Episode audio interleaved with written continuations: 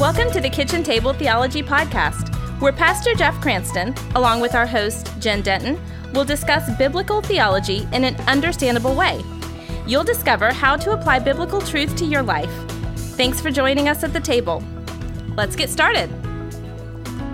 Hello again, and welcome to Kitchen Table Theology. I'm your host, Jen Denton, and along with Pastor Jeff Cranston, we're discovering what the scripture teaches regarding theological topics. Our goal is to always attempt to put those theological cookies on the bottom shelf where we can all reach them. And we try to do this in a way that's very applicable to the lives we live, because the real power of theology is not only knowing it, but applying it. We do this because we agree with what the German theologian Karl Barth once said. In the Church of Jesus Christ, there can and should be no non theologians. We want to help you become a good theologian who knows, understands, and can discuss the doctrines of the Bible. We want to help you be strong in your faith, knowledgeable in and of the Word, and growing in your love for Jesus. Today is our first episode in a new series on the church. The doctrine of the church is also known as the doctrine of ecclesiology. And over the course of this series, we'll delve into seven snapshots of what the New Testament teaches about the church. The New Testament says that the church is a flock, fellowship, a body, a bride, a family, as God's house and a priesthood. And actually, it says a whole lot more. There's study and came up with like 86 of those metaphors for what the church is, but we're just going to focus in on seven. Why not 86? I'm sure everyone would love to go along for the ride on that. It probably would be really good for us, but we're just going to go with the perfect number of seven. well, we've still got seven, so let's go ahead and get started on that. But before we dive in, Before we dive in, we want to hear a follow up because in Oh. episode 59, we were talking about reconciliation. yes. And you said, if I remember right, so correct me on what I might be wrong, you have two aunts, it's my grandma Oh, and her your sister. grandmother and her Mhm. sister. So your grandmother and your great aunt. and my great aunt. and they had not spoken for 50 years? I think they had spoken a little bit here and there, but they had not seen each Seen other. one another. Yes, Living in different states? different states, just barely, just barely. So close enough for a short car drive. oh, drive. close enough for sure. But when we did episode 59, they were going to see each other that next week. The next so week, we're all dying to know what happened. It's Do we? actually- do you have a good I- story? well, I mean, I have a story. I don't know if it's a good one because it's kind of anticlimactic. I think at that age, you just get to a point where I don't know. Are you just too tired to even go back and hash it all Or out anymore? we're or, re- or remember Yeah. why? And I think honestly, I think that's a big part of it. They just got into this mode for so long that I don't think they could even go back and hash it out because there wasn't a foundation to stand on. So I think they had a lovely visit. They a saw each other, they get-together. talked, they hugged. They talked, they hugged. I think they So planned was- another get together, maybe Wow. Five decades from now. But yeah, so That's bygones, good. bygones, and we move forward. All right. Well, that's good news. Well, but we we have all been waiting to hear for two weeks. We've been waiting to hear that. I wish I had, you know, they came to blows and my grandma won, and so you know that kind of story. Yeah, But that sounds like yeah. you. Yeah, you would like that. she claimed victory, but no, nothing as exciting as that. But I am glad that you know you, you don't want to, as your your senior year of life, you don't want to have any kind of regrets, and you don't want to ha- hold on to any kind of angst. No, that's good. I'm glad. So, Glad to hear that. It's good for the soul. Good for the soul. So, again, before we dive in, let's get back to this first of the seven that we're going to address today. And we threw out a word there that maybe a lot of us aren't familiar with ecclesiology. So, perhaps it's a good idea to define that term and tell us what that has to do with the church. Yeah, good place to start. And hello again, Kitchen Table Theology family. Thanks for joining Jen and I as we begin to study a topic that I have given my life to. Really, I honestly really have. And it's more than a topic, to be sure, but it's the church of Jesus Christ. I love his church with all my heart. And I'm really excited. I'm looking forward to taking the next seven podcasts and talking about his bride. So the word ecclesiology is a theological term used by guess who? Primarily theologians. Mm-hmm. yeah, it didn't take you long to get there. and it just refers to the church. So the English word church that we have is translated from the Greek word ekklesia, therefore ecclesiology. And ecclesia is derived from the word ek, ek, and that means out of, and another Greek word, kaleo, which means to call. So hence the church is called out ones or a called out group. Ecclesia, that word appears 114 times in the New Testament, three in the Gospels, and 111 in the epistles. Now, while it has a little bit of a variance in its meaning, the word is used almost always to designate the New Testament church, a group of called out believers in Jesus Christ. So, our theological term, ecclesiology, comes from the Greek word for called out ones, ecclesia. So, that, that's probably more than you wanted to know. No, Oh, I think that's super interesting, and I'm sure our kitchen table theologians will find it helpful as well. But knowing you, I bet there's something else you want to tell us about that. well, you're getting to know me too well. Well, there is, I suppose, and something that maybe I only I will find it interesting, but I mm-hmm. do. But I'll make it very short and sweet. So the English word church is related to the Scottish word kirk and it's related to the German word Kirch. Okay. Now, all three of those words, the Scots, the Germans, the English, derive all from the Greek word kuriakon, which is a form of the word kurios, the word for Lord. And I just found that really interesting. So, therefore, it's also true that the word church means belonging to the Lord. So, we can believe that's part of the definition too. So, if we boil that down a little bit, what I hear in those two aspects of ecclesiology is that we, the church, are called out and we are called to. Very well said. Yeah. The church is called out. I guess we would say the church is called out from the world, and we're called out from our previous ungodly lifestyles. And then there's a sense of we're being called to, or we're called together for a purpose. And that purpose is to worship God, to follow Jesus, to carry out the Great Commission. I like that because it's a three part succinct definition that can help explain i've often said the church is not four walls. And yep. if someone wants to put yep. you know some flesh on those bones what do you mean by that? Then saying that we are called out called to and called together is a really great way to define that for sure. Once again could not have said it better myself. And you've just put the theological cookies on the bottom shelf jen. Well i need to reach them so I, i've got to put them down there for myself. Well hey let's jump in on something that might not be quite as deep but is equally as important important. Let's begin looking at the metaphors that the New Testament uses when referencing the church. We mentioned the seven that we'll be examining just moments ago, and today's podcast will focus on the first metaphor, which is the church is a flock. And this is Jesus's favorite description of the church. In Luke's gospel, he called it my little flock. You know, I, have been blessed to visit the nation of New Zealand four different times, and I love that country. I'd go tomorrow if I could. One of those trips, I spent a month there, and I was staying in a cabin slash shed in a park, writing my master's thesis. And I'm wondering now how I ever wrote my 188 page master's thesis without the internet. No, I had nothing. That's a that's a bold nothing. That's a bold accomplishment I right carried, there, my friend. I carried so many books to New Zealand, and oh, I was goodness. I was dozens of miles from a library, mm-hmm. much less a theological. Mm-hmm. And, and anyway, so while I was there for that month, I was writing my master's thesis, and I was also the interim pastor of a small congregation in the city of Rotorua, New Zealand. Well, what I quickly discovered was you can't go anywhere in New Zealand and not see sheep. And when I was there, and this was the late 90s, the nation had a population of about 3.3 million people. That, that was all. But there were over 30 million sheep. And I had the opportunity. 9.7 sheep per every Oh, it was person.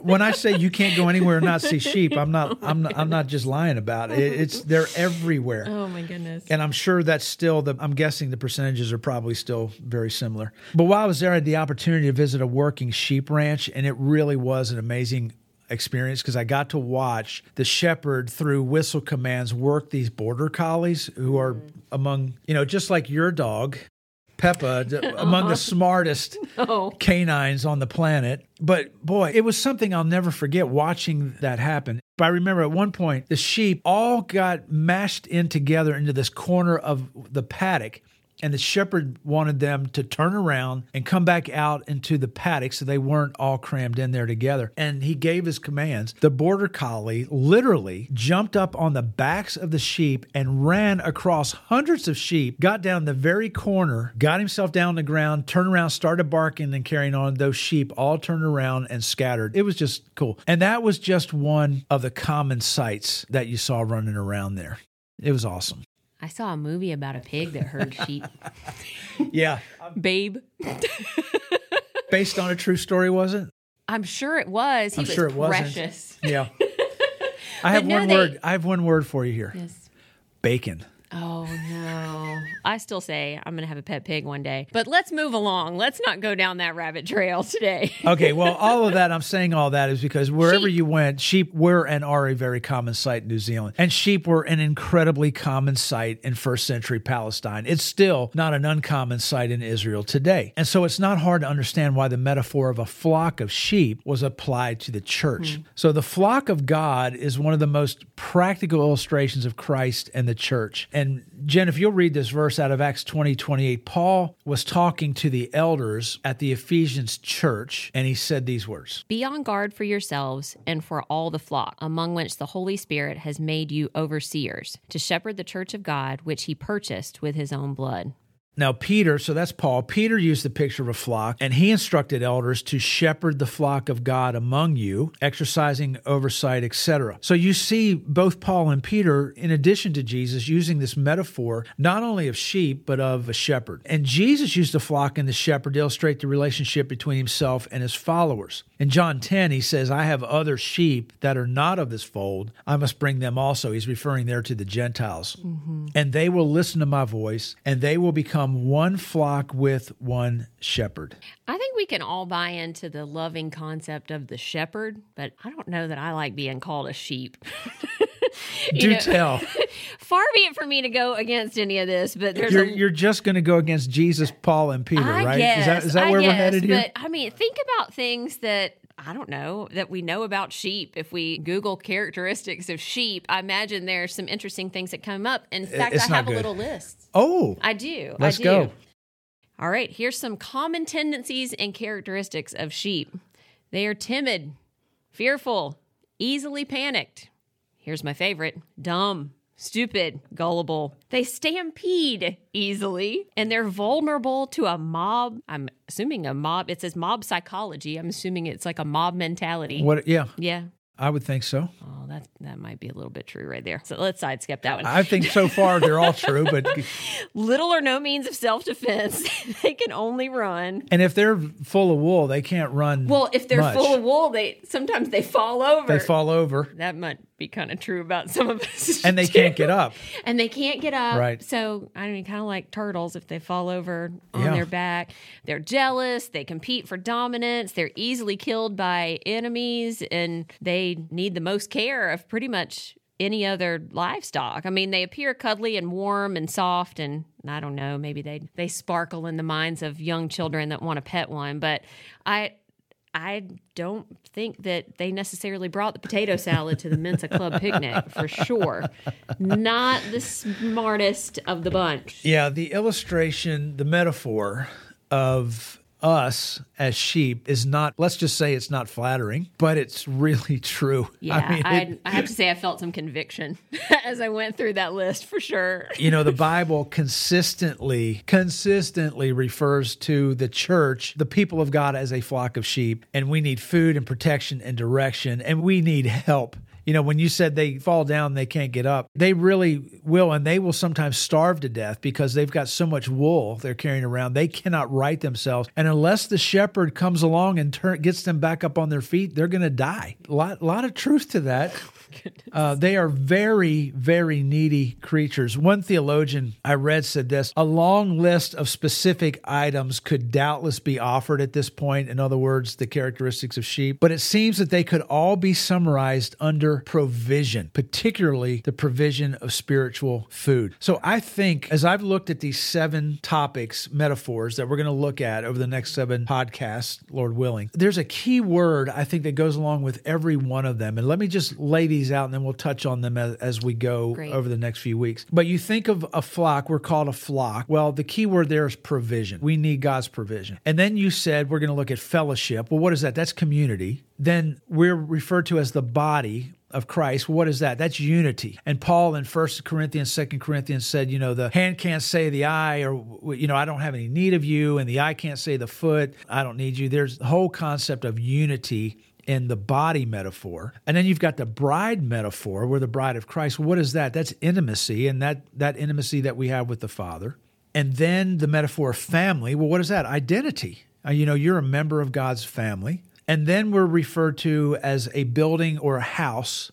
And the key word there is indwelling. God's Spirit indwells us. And then the final metaphor we're going to look at is priesthood. We're called a kingdom of priests. And what is that? That's service. The priests served in the temple. So the shepherd provides. So back to our key word for today provision. The shepherd provides for his sheep. Another theologian that I read, Dr. Robert Saucy, he summarized all this really well. I, I want to read you a couple of sentences of his. He said this The sheep can provide nothing for itself and can only prosper as it follows the direction of the shepherd. Its only obligation is to submit to his leading and authority. Thus, the church is directed as the flock of God to submit to his authority and that of the chief shepherd. That's Jesus. Because this direction is communicated through the word and the ministry of the under shepherds, which God has placed in the church, the members are exhorted to obey them that have the rule over to lead you and submit yourselves. That's Hebrews 13, 17. And then lastly, as even the leaders of the church are sheep, they also also are obligated to submit ultimately to the chief shepherd. And that's in his book, The Church in God's Program. And we will source that book for you in our episode notes.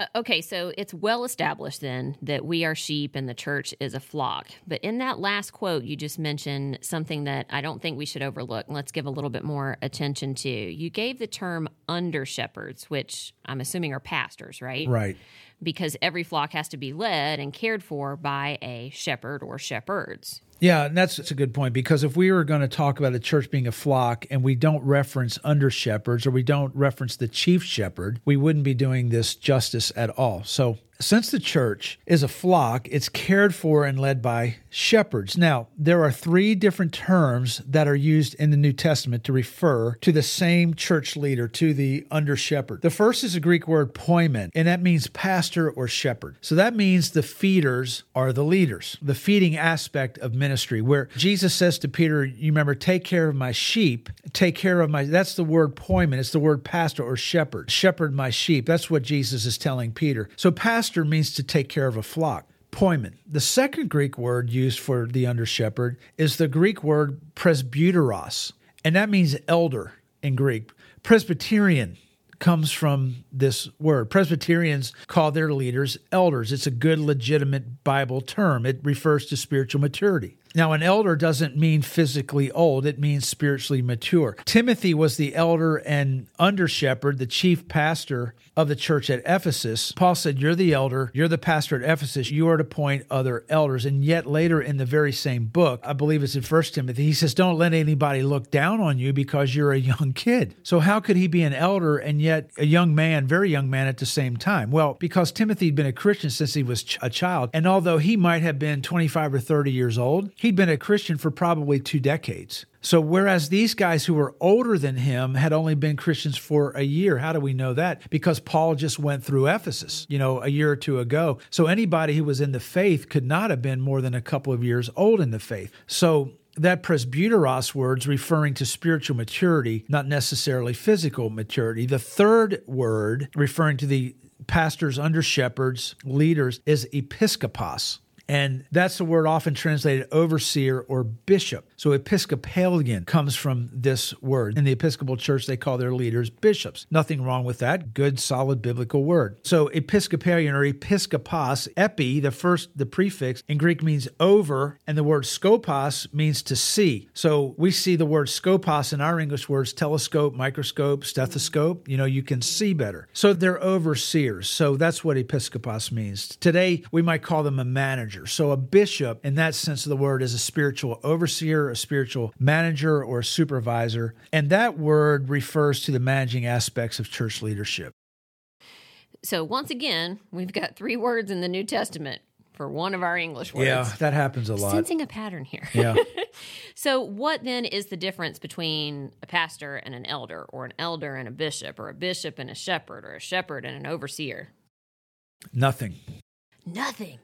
No, there really is nothing, really. The words are used, those three words are used interchangeably in the New Testament. Today, we seem to be much more hung up on titles than they were in the New Testament days. But you read these words, and it's all this is taught all throughout the New Testament. All right. Well, at least give us some examples then. I'm to push you. All right. Okay, so First Peter 5, 1 and 2. So I'll throw the Greek word in after the English word because this is very interesting. So he says, To the elders, I say, be shepherds of God's flock. All right, rewind. To the elders, presbyteros, I say, be shepherds, poimen of God's flock. So he says, an elder is a shepherd, is a pastor.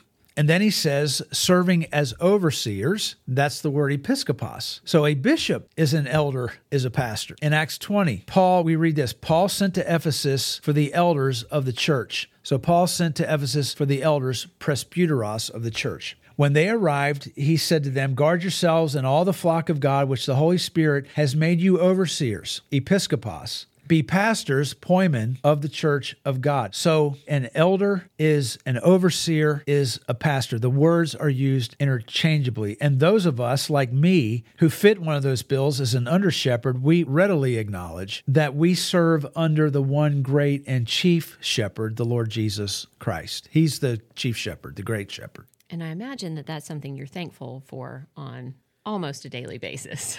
almost an hourly, if not minute by minute, minute by basis. minute Yeah. Especially when things go wrong, you go, "Hey, it's your it's your church. What are you doing? You're you're messing this up. It It me. can't be me."